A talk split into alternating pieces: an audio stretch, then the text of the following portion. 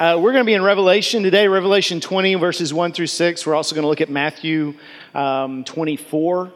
So, if you've been with us in this series so far, hopefully you know by now that when we talk about heaven, we're not talking about an ethereal place far beyond the blue where we drift around like angels with wings and halos or sit on clouds and strum harps. What we're talking about is the return of Jesus. We're talking about the renewal of this earth. Now, do we go to be with Jesus the day we die, the moment we're uh, away from our bodies? Are we present with the Lord in heaven? Absolutely. Is that place someplace Jesus called paradise? Yes. Is that better than here? You bet. But is that our ultimate hope? No, our ultimate hope is the resurrection of the dead, the return of Christ, us walking in actual physical bodies in a renewed earth. Hopefully, you've gotten that so far. But I know for some of you, for, for a lot of Christians, whenever we talk about this, there's people who go, well, where, how do all those end time things that I've learned growing up in church, how, where, how does that all figure into it? Like a lot of people wonder, well, where's the rapture in all of this? How come you don't talk about the rapture?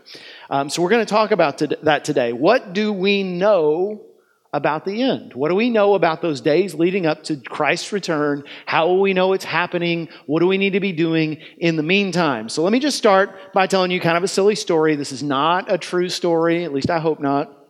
So, pastor was visiting one of his church members who was critically ill, looked like he was headed toward death, and the pastor was going to pray in hopes that God would grant healing, would grant a miracle. And he's standing really close. The guy's, you know, he can't speak. He's got a, a tube down his throat, and the pastor's standing over him and, and trying to speak words of comfort, words of assurance. And, and suddenly the man's eyes get large and he gets this look of urgency on his face and he starts reaching and, and, the pastor realizes he wants to say something. And so he gives him a sheet of paper and a pen and the man quickly scratches out a note and hands it to the pastor and then dies. And just like that and the pastor in all the confusion he puts the note in his pocket he forgets all about it. So a couple of days later He's doing the funeral of this dear brother, and he's up there in front of everyone, and he's preaching, and he's eulogizing, and he remembers all of a sudden, oh, yeah, he gave me that note. And he happens to be wearing the very same coat, the very same jacket that uh, he was wearing when that happened. And he realizes that note is right here in my vest pocket. And he pulls it out very dramatically, right in the middle of his sermon. He goes, You know, my brother here, he had something on his mind at the, at the moment of his death, and he wrote it for me, and I haven't read it until now, so I want to read it for you right now. I want to read for you what was going through our brother's mind at the moment he died. And he opens the, the note and he reads the words, Help, you're standing on my oxygen hose. And I'm really glad you laughed. But I tell you that story because we as preachers are good at stepping in it. We're good at putting our foots in our feet, our our feet in our mouths. We're good at saying the wrong thing, doing the wrong thing. Sad to say, plenty of preachers, I'm sure myself on occasion, have brought disrepute to the name of Christ, and never more than when it comes to the subject we're talking about today. And I said last year when we talked about Revelation, I said, I think your trust in a preacher should go down the more certain he seems to be in his particular view of the end times. Doesn't say doesn't mean we shouldn't preach on it. Doesn't mean we shouldn't study it. We should. But if you meet a preacher who says, "Oh, I got it all figured out. It's in my book. Why don't you buy my book?" Then you'll know how it's going to happen. I'm just telling you, walk away.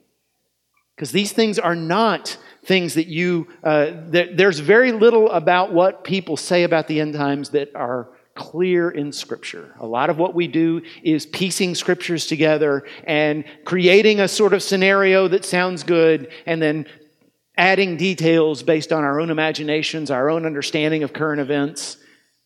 And oftentimes we lead our, our congregations astray. We, we give people reason for hysteria. And at the, on the other hand, when our predictions don't pan out, we give people reason to, to distrust the Word of God when there shouldn't be any reason to do that.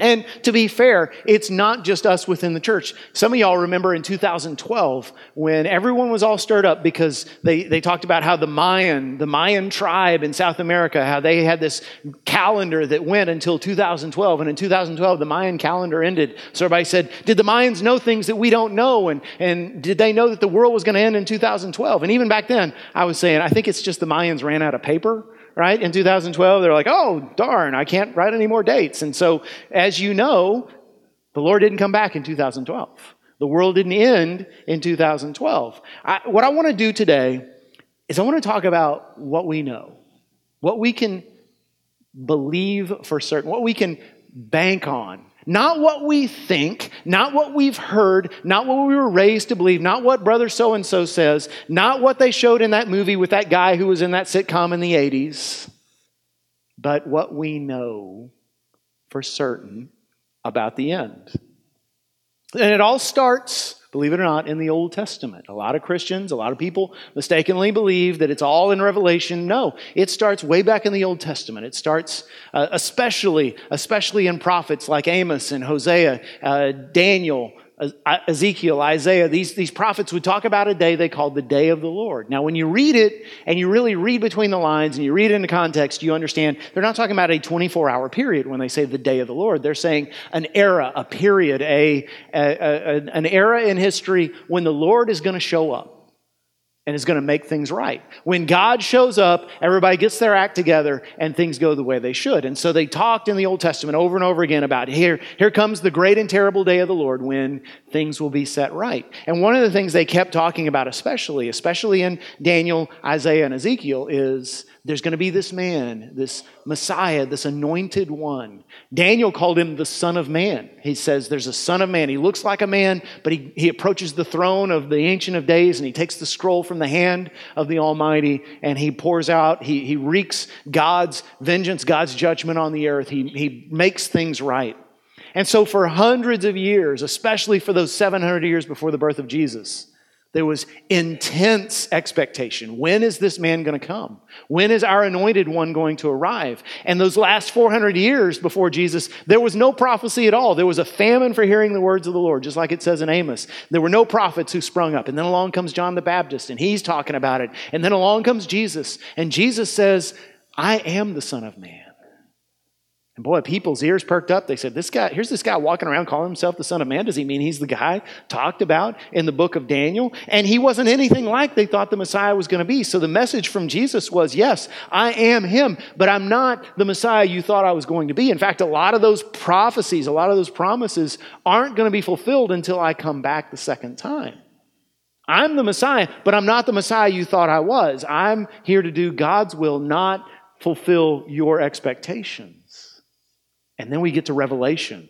And, and, Revelation, if you haven't really studied Revelation, or if you've just heard some sermons on it, or maybe just read a comic book or two, or seen, uh, you know, the, the Left Behind series or something like that, I'm not downgrading any of that stuff, but the book of Revelation is not what a lot of people think book of revelation was not given by god so that brother big hair on tbn could sell a bunch of books okay? It wasn't given so that we could figure things out and so that we would know all the answers. Revelation was written around 100 ad the Apostle John was the last of the original 12 followers of Jesus who was still alive. He was exiled on a little island off the coast of Greece called Patmos. He's an old man by now. Uh, his whole generation is dead. Right now, the Roman Empire is one the, during one of those periods in which they've decided the church is no good and they want to try to stamp out Christianity. This would kind of come and go through the first 300 years of the church. Well, this is a bad time when church is being persecuted. And John is there on the island of Patmos because of his faith, and God gives him this vision. And it's a Sunday. He should be preaching in his church in Ephesus, but he can't because he's been arrested. So God gives him this vision. And this vision is of the throne room of heaven. God see, John sees things that no human being has ever seen before and he writes it all down. And it's this book, it's this letter that's written to the churches at those times and every church ever since to say, when you get down, when you get discouraged, when it looks like here's big old bad Rome and little bitty church, and there's no way we'll ever win, we follow this carpenter, they follow Caesar, um, we believe in loving your enemies, they believe in crushing your enemies, there's no way we're ever going to win. When you feel like we're just done, Read this vision and remember there's more going on than what you can see. There's a whole other world that your eyes can't see where good and evil is being fought, and guess what? Good wins. And we're telling you where this is headed. God is giving us a vision of where this is all headed. And righteousness wins, and justice wins, and grace wins in the end, and Christ is king. And that's the whole message of the book of Revelation. It's a book of encouragement. And it, it climaxes in chapter 19, because in chapter 19, um, all of a sudden you see Jesus, who's been depict- depicted earlier as a lamb, now he's depicted as a warrior. And he climbs on top of a horse, a white horse, and he rides down from heaven, followed by the armies of heaven. And all the forces of evil are massed in a place called Armageddon, and Jesus just wipes them out, just with the sword proceeding from his mouth, which I take to mean he just speaks a word and they're all gone. So it's not even a fair fight. And then the new earth begins. And that's where the disagreement starts. Because every Christian who reads Revelation agrees that, yes, Jesus is coming back someday and it's going to be great. But the question is, how? So, what I want to do is, I want to read chapter 20, because right after chapter 19, with that final battle, here's what happens. And then we're going to talk about three different ways to look at this chapter. And then we're going to look at Matthew, 40, uh, Matthew 24. And then we're going to say, here are the four things we know for sure. Okay? So, there's your pregame. Here we go. Revelation 20, verse 1. And I saw an angel coming down out of heaven, having the key to the abyss, and holding in his hand a great chain. He seized the dragon, the ancient serpent, who is the devil or Satan, and bound him for a thousand years. He threw him into the abyss and locked and sealed it over him to keep him from deceiving the nations any more until the thousand years were ended. After that, he must be set free for a short time. I saw thrones on which were seated those who had been given authority to judge. And I saw the souls of those who had been beheaded because of their testimony about Jesus and because of the word of God. They had not worshiped the beast or its image and had not received its mark on their foreheads or their hands. They came to life and reigned with Christ a thousand years. The rest of the dead did not come to life until the thousand years were ended. This is the first resurrection. Blessed and holy are those who share in the first resurrection. The second death has no power over them, but they will be priests of God and of Christ and will reign with him for a thousand years. So let me just give you the three different ways of looking at that chapter, all right? So the one I grew up with, the one, if you're my age or older and you grew up in an evangelical background, so Baptist, uh, Pentecostal, non denominational, Church of Christ, you probably heard this. In fact, many of you who've heard this probably think this is the only way to look at the end times. Here's how it goes so, according to this scheme, someday, at an unexpected time, all of the Christians are just going to vanish. And it's called the rapture. Suddenly, every believer in Jesus is just going to be gone without a trace. And so you'll have driverless cars, you'll have planes dropping out of the sky because their pilots have been raptured up to heaven, and all the unbelievers are going to walk around going, What just happened? Where have all these people gone? And that's going to be followed by a period, it's either seven years or it's an undetermined period, depending on which author you read, that's called the Great Tribulation, when things on this earth get worse and worse, when there's more disease, more pain, more violence, more death, more natural disasters. In the meantime, a great world leader will rise up in the midst of this, promising peace, promising, I'm going to unify everybody, I'm going to take care of this world, I'm going to make things right. We call him the Antichrist. Peoples of the world will flock to him, will look to him as their answer, except for the people who come to Christ during this time, during the Great Tribulation, who choose not to follow the Antichrist, and they are persecuted and they're tormented, and some of them martyred. At the end of this time, Jesus returns. The Battle of Armageddon ensues. Jesus, of course, wins. Judgment Day happens, and here's the millennium. Actually, I got that wrong. After the Battle of Armageddon, then here's this period we talk about in, in, Genesis, in Revelation 20 this thousand years. And people in this camp take these words in Revelation 20 absolutely literally. There will literally be a thousand years in which Jesus will reign as king over this world, and along with him will be the, the resurrected martyrs, and then everyone else who was still alive when Jesus returned.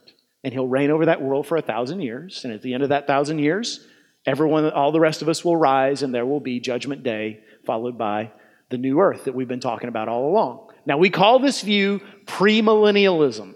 Premillennialism because it's about the millennium and the rapture and all that stuff takes place before the millennium, okay? Y'all with me? And some of you are like, I have no idea what you're talking about. Just humor me. This is important stuff, okay? Some of you are like, wait, I want to, this is my thing. I want you to talk about this all day long. I'm sorry, we got to move on. I'll come back to you. But listen, there's two other views. There's amillennialism. The word a in Latin means either not or no. And so these people believe there's not a physical, literal millennium. They would say that these verses, these six verses in, in Revelation 20, are like most of the rest of Revelation. They're symbolic. When you read numbers in Revelation, they're usually not meant to be taken literally. For instance, in another chapter in Revelation, it talks about 144,000 children of God who are redeemed. That doesn't mean nobody thinks, well, only other than the Jehovah's Witnesses, nobody thinks that means there's only 144,000 people who are going to be saved. I think even the Jehovah's Witnesses have changed their minds about that. So, in the same sense, they would say this thousand years is just symbolic, and it's symbolic of the present age we're living in now, when Satan is bound, in the sense that we as Christians, we as God's church, are not under the power of the devil anymore. Really, the devil has no power over any believer except the power we give him. So, we as the church, we can preach, we can pray, we can prophesy, we can lead people to Christ, and the devil can't do one thing about it. And so, that's what this chapter is about, according to amillennialists. Then there's post millennialists. That's the third camp. So, post millennialists, as the name implies, believe that the real action happens after the millennium. So, what they would say is these six verses, this thousand years it's talking about, is a future golden age in which wars will end, diseases will be wiped out, poverty will be vanquished, there will be equality, there will be peace, there will be good treatment. Why? Because the church does its job, because the church goes out and does missionary work and leads people to Christ, and because the church, um, because they love Jesus and because through Jesus they love people, they're working and they're using their gifts to wipe out diseases and to address poverty and to bring about peace. And so, because of the advance of God's kingdom, it's going to bring this golden age on the earth. And at the end of that golden age, Jesus is going to come back to this world that we have prepared for him by his grace and reign over it. That's post millennialism. So those are the three camps. And I need to go back to that first one the premillennialist. Why? Because that's the one a lot of us grew up with, and that's the one a lot of us still hold. And I need to say this. I need to say this very carefully. I don't want to make anybody mad. I'm not trying to pick a fight because, frankly, if, you're, if we're honest, there's not going to be a quiz on Judgment Day. Which camp were you in? Oh, you were one of those? Well, then you don't get in. That's not the way it works. So this is not life or death stuff, but I do need to address this, all right? So, three things about premillennialism, Pre, three things about the rapture, okay? Three things I want you to note. Number one, this idea of a premillennial rapture, at least the way I just described it, has actually only been around for the last 200 years. So, church has been around 2,000 years. It's only been the last 200 years that this idea has gotten going. And really, it's only been the last century, last hundred years, that it's become the dominant view among believers. And the main reason it was is because there was this Bible called the Scofield Reference Bible that became very popular about 100 years ago. And the notes, the reference notes in it, were from a premillennial bent. Okay? So just keep that in mind. If you would have talked to our Baptist forefathers 120 years ago, most of them would have been postmillennialists, honestly. Second thing, when you talk about the rapture, is that in the Bible? Well, it depends on who you ask. There's a few passages here and there in Scripture which you can interpret to mean there's going to be a rapture, like I described. But Christians of good faith, people who, who have the same high regard for the integrity of God's word and the authority of God's word, interpret that verse differently.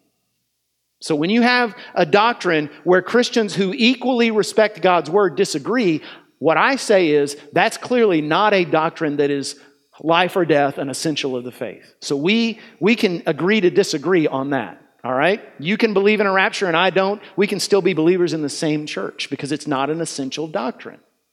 Third thing, even if you do believe in a premillennial rapture, you got to agree with me on this, and I will argue with you on this one. It is clear from Scripture that was not the hope of the first century church. Nobody, Peter, Paul, none of the apostles, none of the church in the first century was walking around saying, Boy, I sure can't wait for Jesus to get me out of this place. I can't wait until that day when I just, all of a sudden, I'm translated up to his presence. No, instead, they were saying, I can't wait for him to come back. I can't wait for my body to be resurrected. I can't wait for this world to be renewed. See, the problem and the reason I'm, I'm hammering on this, I grew up with this teaching. I grew up with, I mean, my Sunday school teacher when I was 10 or 11 years old gave me a copy of The Late Great Planet Earth. Scared the snot out of me. Good man. I love him. Great. I mean, has, had a great impact on my, on my life. But I was taught this doctrine. Problem with this doctrine, I'm not saying if you believe in, in a premillennial rapture, you're like this, but the problem with this doctrine, it, it can lead to the idea that, well, what, what does this world matter anyway? Know, why should I care about poverty? Why should I care about disease? Why should I care about why should I care about people down the street? Why should I care about the problems in this world when I'm getting out of here someday anyway? Again, you can believe in a rapture and not be like that, but it tends to lead to that kind of mindset. It, it tends to lead to an evacuation mindset. And we become like the people on the Titanic who are like, hey, since I'm in first class, I know, I know there's a lifeboat for me. And here's the thing in the scriptures, the end times are not about evacuation, they're about redemption. The hope of Scripture is never about evacuating this world, it's about redeeming this world. The victory at the end is not, boy, thank God we got out of that place. The victory at the end is look what God did. The devil didn't win, sin didn't win. It looked like they'd ruined this world, and God came back and redeemed the whole thing. Look how he did this. That's the glory of God. It's not about evacuation, it's about redemption. So, coming back to those three schools, who do I agree with? I got to tell you, I'm not really on any of those three sides. I used to say, I used to say that I was a pan millennialist because it's all going to pan out in the end. And I still kind of feel that way, but that's just too flippant for such an important subject. So here's what I say. I think in the end, nobody's going to be able to say, aha, I was right. I got it. I nailed that one. Not one single person. In fact, I am convinced that nobody has it right. Not 100% right. Because here's why. When you, when you look at, at Jesus' first coming, Jesus is born in a manger in Bethlehem. Nobody predicted that. Sure, Micah did, but nobody understood what it was going to be. Think about this for just a moment. Just, just wrap your mind around this. The first time Jesus came, there had been hundreds and hundreds of years of people who all they did was study those prophecies. And they were even more excited about his coming than anybody in this room is about his second coming. They were anticipating it, they were desperate for it, they were longing for it, and then Jesus comes, and not a single person says, Aha, it's exactly as I believed. They didn't know how he would be born. They didn't know what kind of life he would live. They didn't know that he was going to die on a cross. They didn't know he was going to rise again three days later. It was all a surprise to them. Even the very most devout person among them and it was only after he was ascended into heaven that the disciples looked back and were like, okay, now we have the Holy Spirit. Now we understand. And they looked back at the word they'd been reading all their lives and said, okay, now it makes sense. Now I understand. Now it all adds up. And I think that's exactly the way it is going to be the second time. I don't think there's a single chance in God's earth that there's a single person in this world, not you, not me, not Brother Big Hair on Trinity Broadcasting Network, nobody is going to be able to say, I got it. I was right. In fact, here's my prediction when it happens, everybody's going to be surprised. When it happens, to quote from old Ross Perot from about 20 years ago, the giant sucking sound you hear is going to be thousands and thousands of self proclaimed prophecy experts, their egos just blowing away like a leaky balloon, and the rest of us sitting back and saying, Praise God, look what he did oh my goodness, I never realized it was going to be so perfect. His plan just worked out better than I ever could have imagined. Better than any book, better than any sermon could predict. We're going to be like the disciples looking back at Revelation and the rest of God's Word and going, okay, so that's what that meant. I always wondered about that. Now I understand. And don't you know that's going to be wonderful? So, let's move on to Matthew 24. Matthew 24 is what we know as the, the Olivet Discourse. Jesus is speaking from the Mount of Olives, two miles from Jerusalem. This is the week of his death. In a few days, he'll be arrested. Um, this is his longest teaching about the end times anywhere in the Bible, straight from the mouth of Jesus. Matthew 24, starting with verse 4. He says, Watch out that no one deceives you, for many will come in my name, claiming I am the Christ, and will deceive many. You will hear of wars and rumors of wars, but see to it that you are not alarmed. Such things must happen, but the end is still to come. Nation will rise against nation, and kingdom against kingdom. There will be famines and earthquakes in various places. All these are the beginning of birth pains. Let me ask you something real quick. Do you hear about nations rising against nations ever when you're watching the news? Do you ever hear about natural disasters, poverty, disease, famine? Do you ever hear about people proclaiming themselves to be a Messiah of some kind? Yes, all those things happen. What did Jesus say about those things? He said, Don't be alarmed. Isn't it ironic that we do the exact opposite of what Jesus said? We hear those things and we flip out and we're like, It's happening.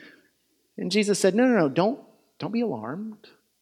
Don't, don't buy brother so and so's book. Don't run off to the hills and sell all your property and, and you know sit there in a lotus position waiting for me to return. No, no, these are just the beginnings of birth pains. I mean, even a first time mom doesn't run to the hospital the first time she feels a little twitch inside of her belly. She knows that's just a reminder that there's something in there that's coming out. And in the same way, when we hear of these things, it's a reminder this world is not forever. This world is not going to last. God is birthing something better, something more lasting, something more beautiful is coming from all this pain. He goes on, let's skip to verse 36. I wish I had time to do the whole chapter. Someday we will. Verse 36, he says, No one knows about that day or hour, not even the angels in heaven, nor the Son, but only the Father.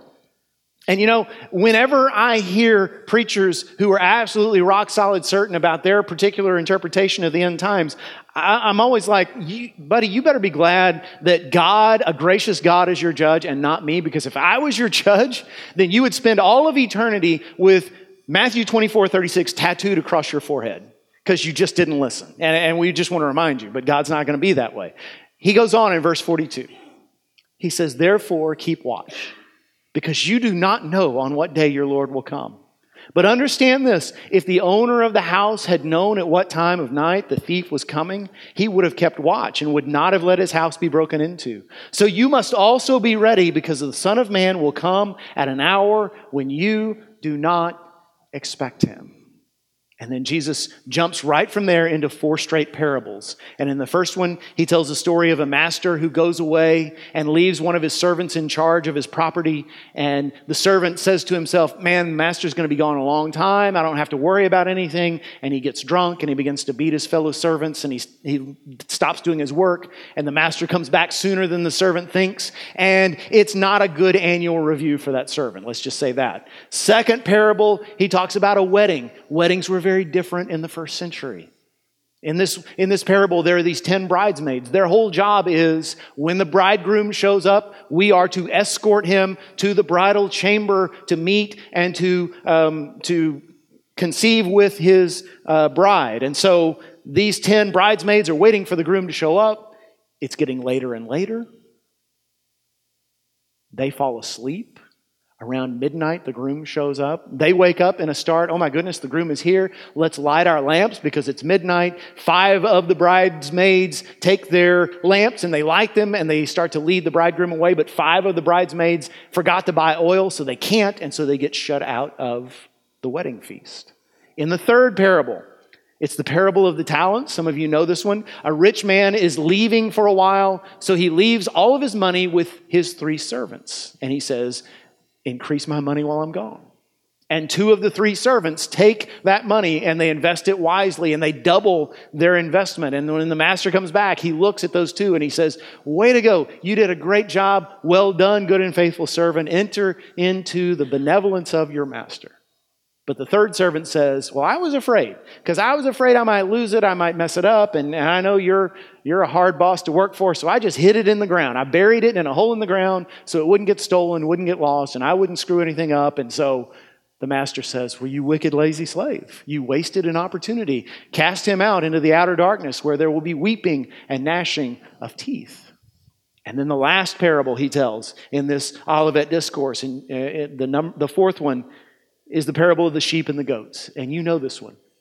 It talks about when the Son of Man returns, he's going to separate all of humanity into two camps the sheep and the goats. And he'll say to the sheep, Enter into heaven with me because when I was hungry, you fed me. When I was thirsty, you gave me drink. When I was naked, you clothed me. When I was sick or when I was in prison, you came to see me. And they'll all say, Well, Lord, we, we don't remember doing any of those things. And he says, But whatever you did for the least of my children, you did for me. So, at the end of all of that, at the end of all that that Jesus says, at the end of everything we've talked about in Revelation, what do we know about the end? Here's the four things we know. All right? And by the way, these are the things we should be talking about. These are the things we should be discussing. Not that it's wrong to study the three camps I talked about. Not that it's wrong to belong to one of those. Not that it's wrong to debate and discuss. That's fine. But these are the things we should major on because these are the things we know. Number one, we know Jesus is coming back. That is unequivocal in the Word of God. Nowhere does it say anything other than the fact that the Messiah is coming back a second time. Secondly, his second coming will be very different from his first. First time Jesus came, almost no one knew it. Second time he comes, Jesus says everybody's going to know it. You're not going to have to wonder, hey, what's going on? You'll know. First time he came, he came in humility and meekness. He came as a tiny, helpless baby born to a poor, obscure couple in a backward part of the world. The second time, he's coming as a conqueror on a white horse. He's coming to conquer and, and, to triumph. The first time, he came to lay down his life for our sins. The second time, he's coming back to judge the wicked, to judge everybody who's ever lived, to wipe out evil and make this world right. So the first time he came as the lamb, the second time he comes back as the lion of Judah. It's completely different. Third thing we know for sure it will happen at a time we do not expect and cannot predict. Everywhere. I mean, Jesus compares himself to a thief in the night. No thief calls you up and says, Hey, let me make an appointment with you. I want to rob you at 7 o'clock on Thursday evening. Can you be out then? It just doesn't work that way. Jesus, nobody's going to be warned. Nobody's going to know. He's going to come at a time in a way that we do not expect and cannot predict. And fourth, our responsibility, our entire responsibility is to be ready. That's it. It's not to know all the answers. It's not to, uh, to tell everybody, here's how it's going down. Our responsibility is to be ready. Now, when I was growing up, I would hear sermons on the end times, and they talk about you better be ready. And being ready meant this it meant you better make sure that your name is written in the Lamb's book of life when he shows up because you don't want to get shut out. You don't want to miss out on the wedding feast. And folks, that is absolutely true. The preachers who said that when I was a kid were right. They were following God's word and they were doing the right thing in warning us. When it's, once it's too late, it's too late. So you better be ready. And if you don't know, if you don't know that when Christ returned, if Christ came back today, if you don't know, yeah, I know that I'm His. Not because of anything I've done, but because of what He did. If you don't know that, then today get that right. Come talk to me, talk to Alan during that last hymn when you have an invitation to come and talk to us. That's all true. But I got to tell you, when I read the scriptures, when I read those parables I just quoted for you or, or, cited for you in Matthew 24 and 25, when I read other teachings in the Bible, it seems to me that when God talks about being ready, he means more than just make sure you're saved. He means make sure you've done what I told you to do. Make sure when I get back, you're busy doing what I left you to do because I've left you with work to do. I've left you with an investment to work on. I've left you with responsibilities. I don't want to come back and find that you're playing around. I want you doing what you should be doing. That's what it means to be ready. So, what did God leave you to do? You know, this whole year, here at First Baptist, we've been focusing on you have a purpose. God created you for a reason. You should be doing God's purpose. Whether you're, whether you're 89 or 9, you've got a reason to exist. You should be doing whatever God put you here to do. And I don't know exactly what your purpose is, but here's what I do know it has to do with the people God has brought into your life. Because Jesus didn't die on the cross for your bank account or your house or your car or your job or your, or, or, or, your reputation in the community or your physical appearance. We put all kinds of emphasis on all those things, but here's what Jesus died for He died for your parents, for your next door neighbor, for your algebra teacher. yes, even for your algebra teacher. He died for your boss. He died for the lady who cuts your hair, for, for the guy who serves you at Starbucks. He died for everybody he brought into your life. So that's, I believe, the work he left us to accomplish. I believe someday I'm going to stand before Jesus and my soul's saved because he's a faithful Savior and he's not going to forget that he died for my sins. But I'm going to have to give an accounting for what did I do with my wife and my two kids? What did I do with the people you brought into my life? Those I knew well and those I didn't know well. Those who I took the time to invest in and those who I just kind of blew off. What did I do with those opportunities? And I want to be able to say to him, Lord, I did my best. I gave my all. I didn't bring all of them with me here, but I did everything that I could. Right now, I got to be honest with you. If Jesus came back right now, I'm pretty sure I couldn't say that. There's more I could be doing. How about you? How about you? Do you want to be that servant who stands before the Lord and he says, Well done. You were good. You were faithful. You weren't perfect. If you were perfect, I wouldn't have had to die for you. But man, once you knew I was your Savior, you gave your all to loving people in my name. Wouldn't that be a great day to stand in front of your Savior and to hear Him say those words? That can be your future. We've all got a wonderful future ahead. We all do, by the grace of God. But don't you want to stand before Him and know, I had this brief little window of opportunity to help hurting people, to tell people who don't know Christ who He was, to show them His love in a way they've never seen before. And I didn't waste it.